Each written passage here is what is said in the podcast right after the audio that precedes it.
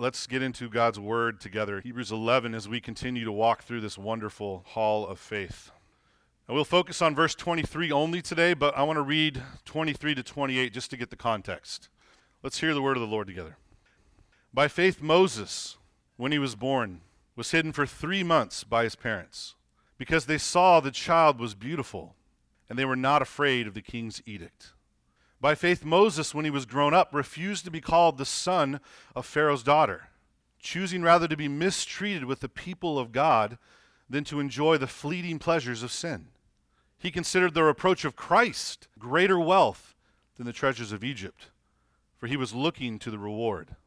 By faith, he left Egypt, not being afraid of the anger of the king, for he endured as seeing him who is invisible. By faith he kept the Passover and sprinkled the blood, so that the destroyer of the firstborn might not touch them. Let's pray. Heavenly Father, we give thanks for your word, the way you teach us through it, the way your Spirit helps us understand it.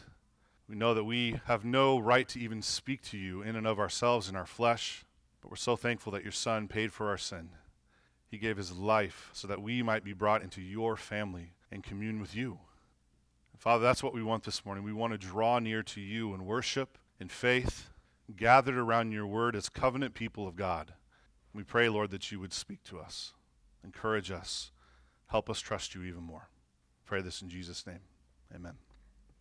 Well, I have a confession to make. Start things off. Being a godly parent is hard, right? It's difficult. It's really, really challenging. Now, please don't get me wrong. I love being a dad. There are very few things in life that has brought me as much blessing as being a father. But there's also very few things that have brought me as many headaches as being a father as well. Uh, sometimes, at least for me, being a godly parent can feel pretty much impossible.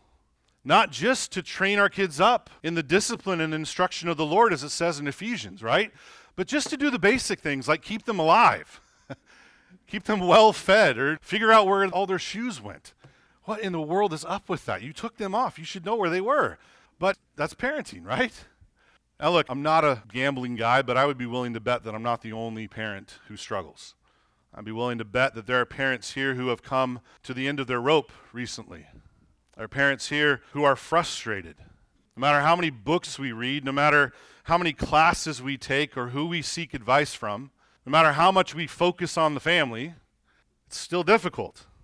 Discipling sinful human beings as sinful, fallen human beings ourselves is a tremendous struggle. And to be honest, it's not a struggle that a lot of us expected. I remember before I was a parent thinking, you know what? I'm going to be an amazing dad. I'm going to be the parent that teaches all these other parents that don't know what they're doing how it's done. They're all going to be looking up to me. It honestly didn't take me more than five minutes to realize how ignorant and foolish I was. And honestly, the longer I become a parent, the more I can relate to that famous quote Before I got married, I had six theories and no children. Now I have six children and no theories. I think every parent gets there eventually. So, what do we do? As Christian parents, what do we do with the struggle? How can we parent well? How can we honor the Lord in discipling and caring for our kids in a fallen, sinful world, as fallen, sinful creatures ourselves, with fallen, sinful children? How do we do this well and honor the Lord? How do we parent by faith? Well, these are great questions, and the Bible does have answers to these questions, but not the answers that we typically want. As parents, we want solutions, we want principles for living. Help me to fix my problem right now. Help me find a solution to this issue right now. The Bible doesn't do that, does it? It doesn't give us a checklist for Christian parenting as much as Christian bookstores might. Instead, God essentially tells us in His Word over and over again look, I hear your questions. Those are great questions. Let me tell you a story. Isn't that how God works? God's communicating over and over look, I don't drop principles for living from the sky. I communicate my truth and reveal myself in human history through real people just like you. And so I'm not just going to tell you what to do, let me show you. Let me show you what parenting by faith looks like in a fallen world. And that's what we have actually here in Hebrews 11, verse 23. Now, this one little bitty verse is in no way a comprehensive guide to parenting. There are plenty of other scriptures to go to, but this is a wonderful example of parenting by faith a wonderful example of faithful parenting. I know some of you are already thinking, oh, parenting, seriously? Come on, I guess I'm tuning this one out. some of you kids might be thinking, look, I'm not a parent. I'm not going to be a parent anytime soon. In fact, I don't even want to be a parent. And I get that. I know that feeling. But the reality is, every one of us has parents. It's helpful for us to know what they're going through. Plus, odds are you will be a parent one day, whether you want to right now or not. And if you're part of the family of God, then each and every one of us is called on to disciple those younger than us in this kind of parental role someday. So no one can tune out here. no one's off the hook. The Bible has something to say to all of us this morning, even though the focus is on parenting. So, as we dive into chapter 11, again, we need to remember that Hebrews 11 is part of this bigger book that is acting as a word of encouragement. This has been a word of encouragement, as it says at the very, very end, to these Hebrew Christians who are in real danger of abandoning the faith, of walking away from Jesus because of persecutions and trials and suffering. And the writer over and over is saying, Look, you need to endure, you need to hang in there, because it will all be worth it. As bad as it can be right now, at the end, you receive Christ. You'll be found in Him for all of eternity. And so endure in faith, and we've seen many examples of that already, haven't we? Through this chapter 11, we looked at Abel and Enoch and Noah, and last week we finished up our section on the book of Genesis and the descendants of Abraham, Isaac, and Jacob and Joseph. And now, as you might have noticed, we turn our attention to the book of Exodus and the towering figure of faith that is Moses. And so, as we look at Moses, we'll find in these next couple weeks, Moses is a tremendous example of faith. Tremendous example. Next to Abraham, he's probably the most prolific figure of faith in the Old Testament. I mean, he, by faith, risked everything to stand up to Pharaoh, to save the people of God from slavery. Probably the greatest act of redemption, really, in the Old Testament. Hebrews 3 says that he is a faithful servant in the house of God and even a type of the Christ who is to come. And all that to say about Moses, it's incredible to me that when the author begins the story of Moses, he doesn't start with Moses. Who does he start with? He starts with Moses' parents. Do you notice that? Look at verse 23. It says, By faith, Moses, when he was born, was hidden for three months by his parents. So whose faith is this talking about? I know it can be kind of tricky because it says, By faith, Moses. But look, Moses didn't hide himself for three months as a baby. Didn't happen. This is his parents' role. By faith, protecting this child, caring for him even at a young age. And that's what his parents were doing here. They were caring for him. So, why in the world is the author focusing on his parents when he's talking about Moses at the end of the day? Well, it's as if the author is telling us look, the story of Moses' faith doesn't start with Moses. If you want to understand Moses, if you want to understand the man of faith who he would become, then you have to look at what kind of parents he came from. You have to look to their faith. And he's not implying here that faith is just inherited, it's just automatically passed down. But he is implying that Moses' great faith was learned from his parents, as we will see as we go through this passage. So, if that's the case, what can we learn as parents ourselves? What can we learn about what parenting should look like in a fallen world?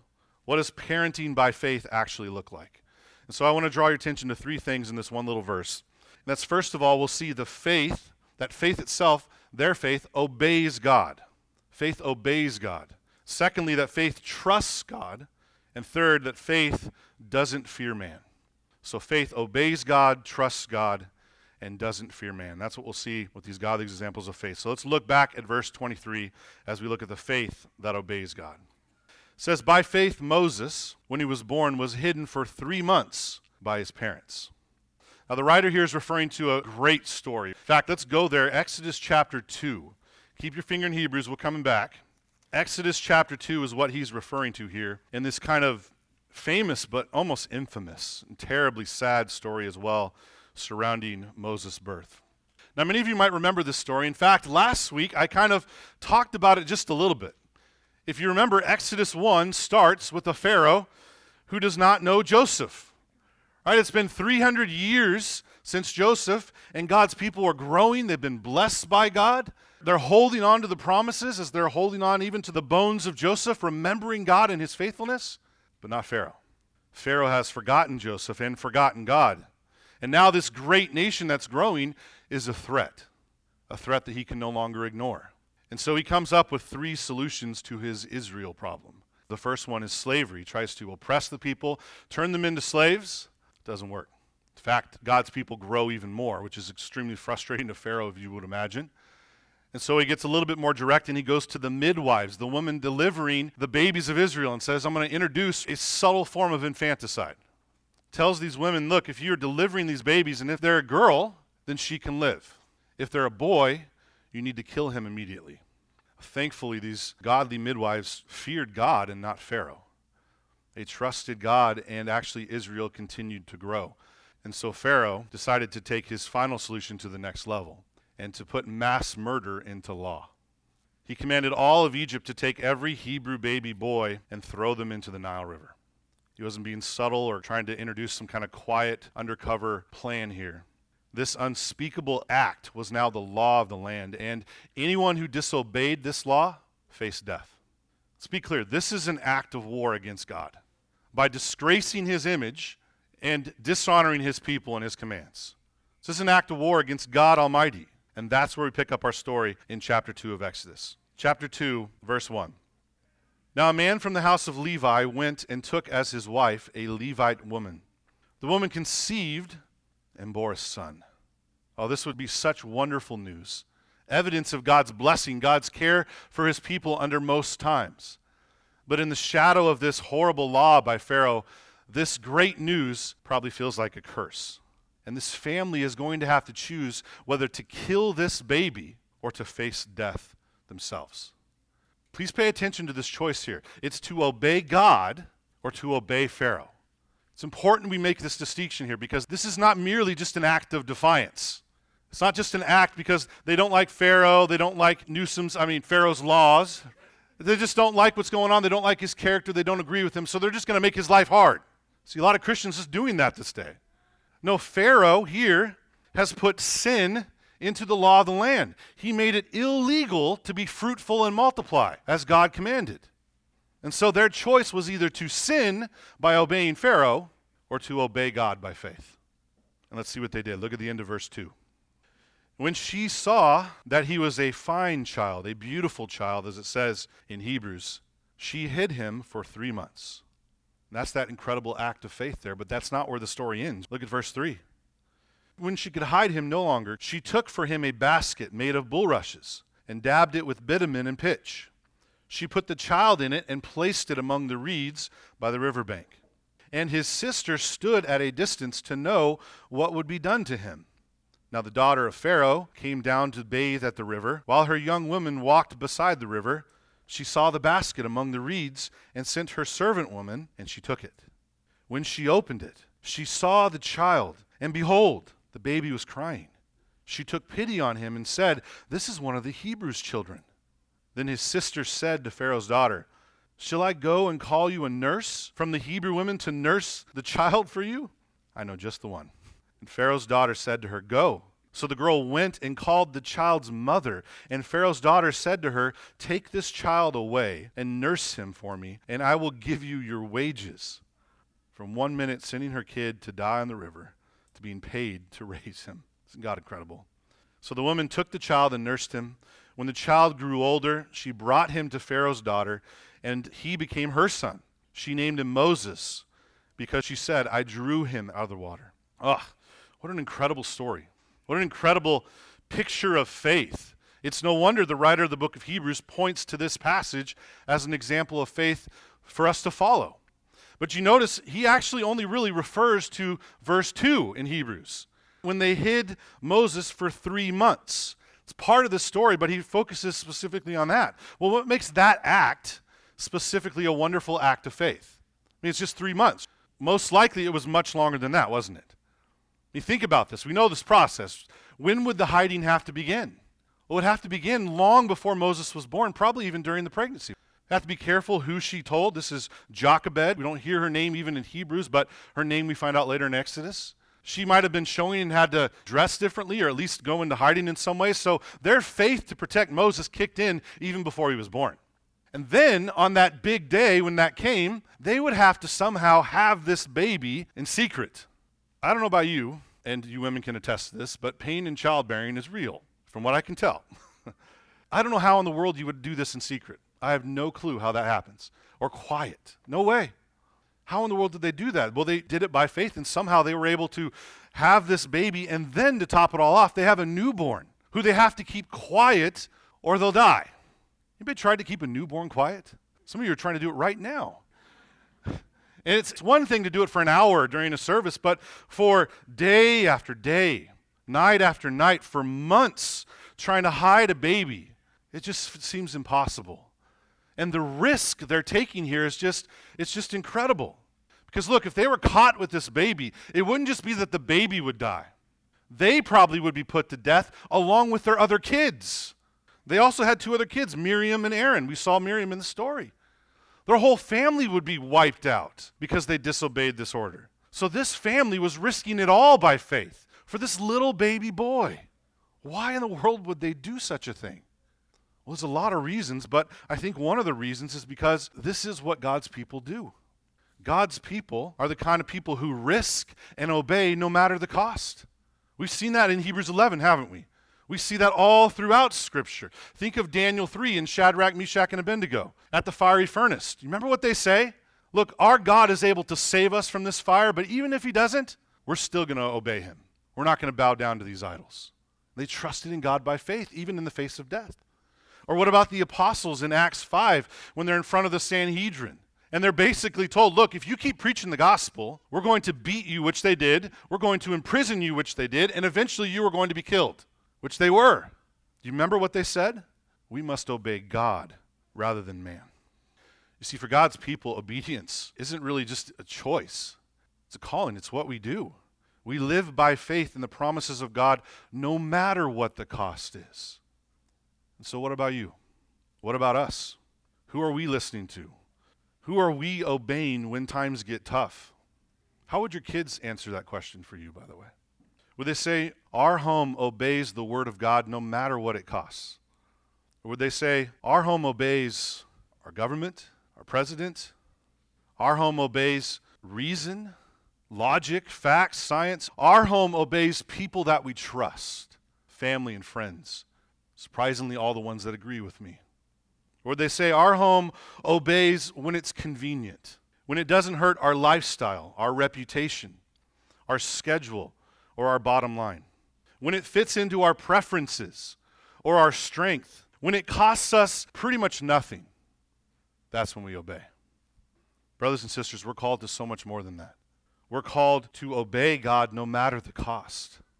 But just because that obedience is costly, it doesn't mean it's always radical or exciting. It's not always fighting against Pharaoh or fighting an injustice, especially as parents. As parents, obedience can look incredibly and even frustratingly normal and ordinary, can't it? It can be getting up early to come from church so you have time with the people of God. Be putting down your phone at the dinner table so you can read the Word of God to your kids. Be praying with your kids, praying for your kids, loving them, playing with them, teaching them about the world that God made. It can be repenting to your kids or repenting with your kids. It can be a little minuscule task of obedience that pretty much nobody sees, that pretty much seems like it has no meaning at all in the grand scheme of things. But God sees every single one of those moments. God sees every single one of those acts of obedience done by faith. And God is at work in all of it. Moms, dads, please don't get discouraged by ordinary, faithful obedience in parenting. That's what God's called us to. So we've looked at the faith that obeys God. Now let's look at the motivation for that faith, the faith that trusts God. Let's go back to Hebrews 11. If you're still there, Hebrews 11, verse 23. And this is the motivation behind their obedience. This is why they did what they did. 11:23. By faith Moses, when he was born, was hidden for 3 months by his parents. Why? Because they saw that the child was beautiful. Does that seem like a weird reason to you? Oh, he was just so beautiful, we couldn't go through with it. It's a good thing Moses was a cute kid because otherwise he was a goner. I feel bad for all those ugly kids that got thrown in the Nile. Is that what's going on here? No, of course not. Well, maybe is this just like a normal parental affection here? They saw that their child was so beautiful, they loved him so much that they just would be willing to sacrifice everything for him, as a lot of parents would. That may be partially true, but the weird thing is the writer of Hebrews ties this observation to the beauty of Moses to their faith. Did you notice that? By faith, they hid Moses. Why? Because he was beautiful. So his beauty is somehow tied to their faith.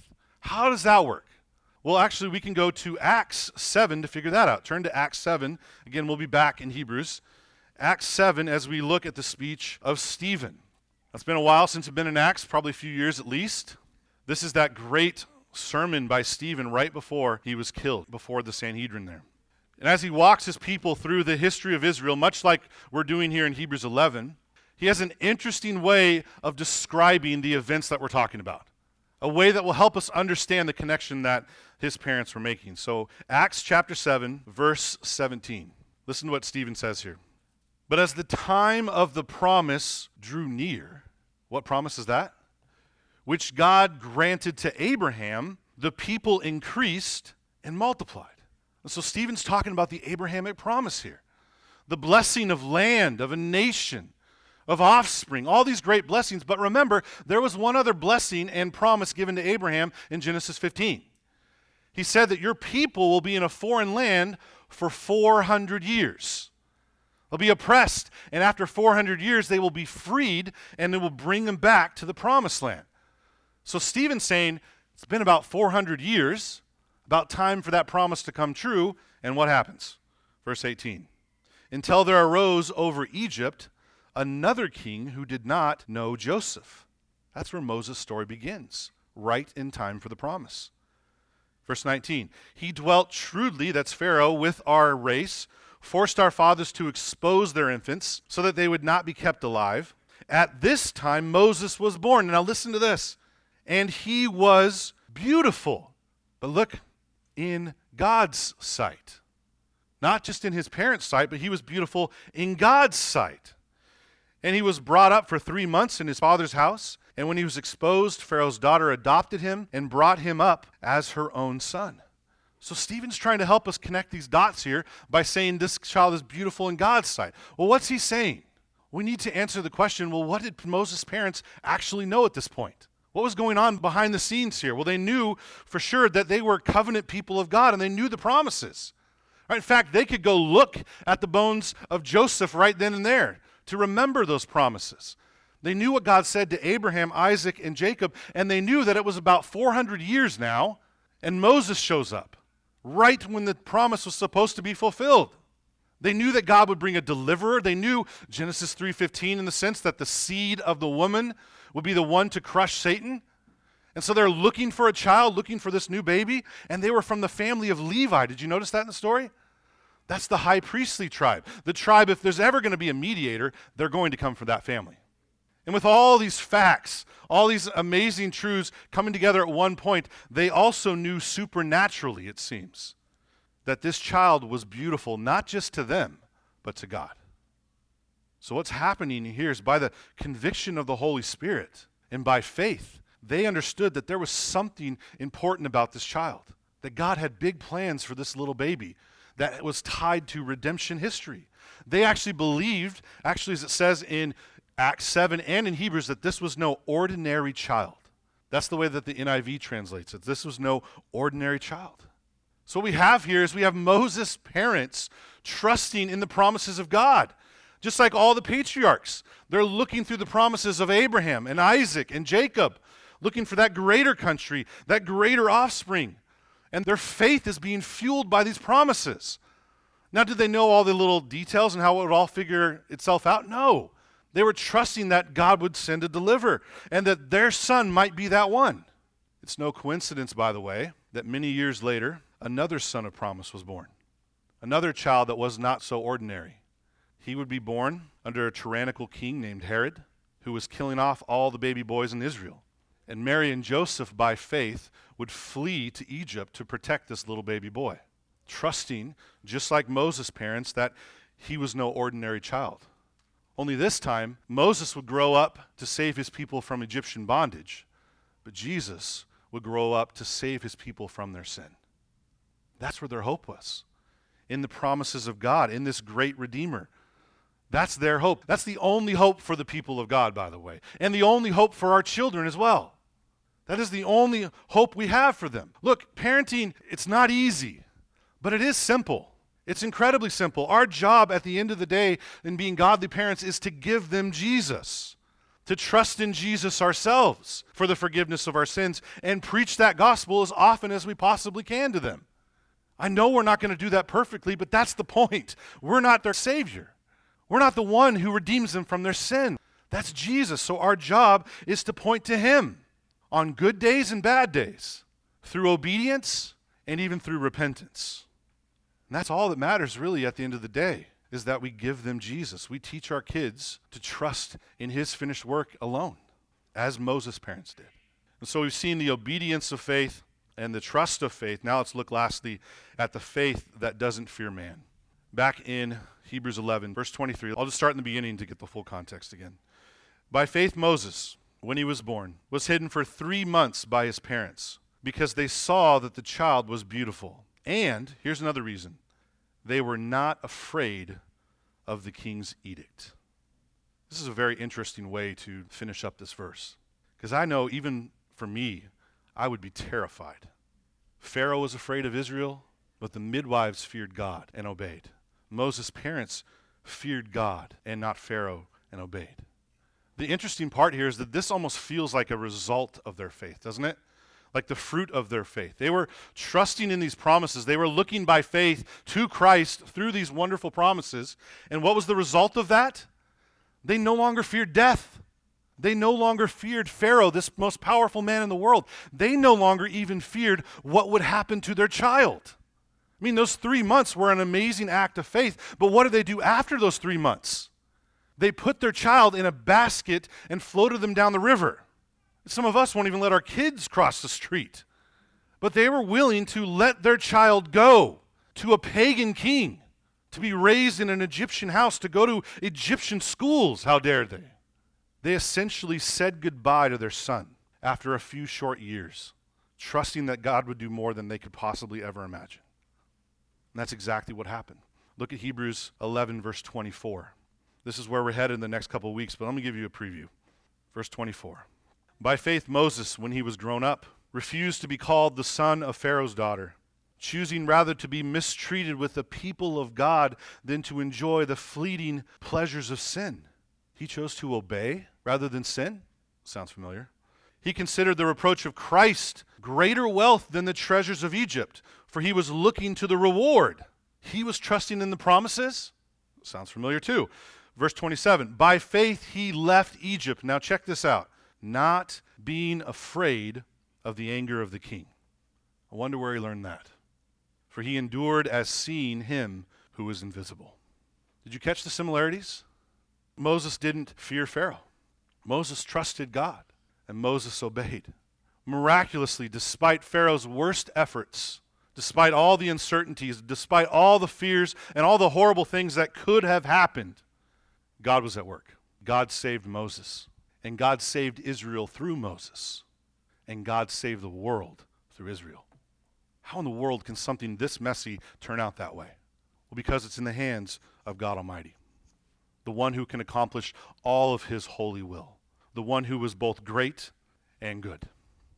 Brothers and sisters, we serve the same God, don't we? And look, there's no guarantee that our kids will trust him by faith that they will eventually be saved. Faith isn't inherited. God saves whomever he wills, but our God is also a God of means. And he delights in saving his children through godly parents. He delights in hearing the prayers of a parent for their children. He delights in pointing to the gospel through the lives of their parents. Brothers and sisters, parents, don't live in fear. Wondering, how do I protect my kids from this evil world? Wondering, will my kid ever really walk with the Lord? Will they ever truly trust God by faith? What will happen one day when they leave my home? What will happen one day when I'm not around? Trust in your Heavenly Father's care for your kids. He loves them more than you, He gave them to you. He can and will care for them better than all of us. So trust in His perfect plan, like Moses' parents. Obey without fear. Trust in Him who did not spare His own Son, but gave Him up for us all. How will he not also with him graciously give us all things? Who shall bring a charge against God's elect? It is God who justifies. Who is to condemn? Christ Jesus is the one who died. More than that, who was raised, who is at the right hand of God, who indeed is interceding for us. Who shall separate us from the love of Christ? Shall tribulation or distress or persecution or famine or nakedness or danger or sword? As it is written, For your sake we are being killed all the day long. We are regarded as sheep to be slaughtered. No, in all these things we are more than conquerors through him who loved us. For I am sure that neither death, nor angels, nor rulers, nor things present, nor things to come, nor powers, nor height, nor depth, nor anything else in all creation will be able to separate us from the love of God in Christ Jesus our Lord. Let me pray. Father, we thank you so much for these godly parents who are not just our example, but they also were used by you to accomplish great things. And even, Lord, as they almost go unnamed in history, we're so thankful that you worked through unnamed parents that you bring about faith in simple and ordinary ways. We pray for our kids, for this church, Lord, for all of us, that we would trust you by faith. We would obey, leaning on your promises and the finished work of Christ who died in our place, so that we may not have fear, so that we may honor you with our lives. We pray this in Jesus' name and for his sake. Amen.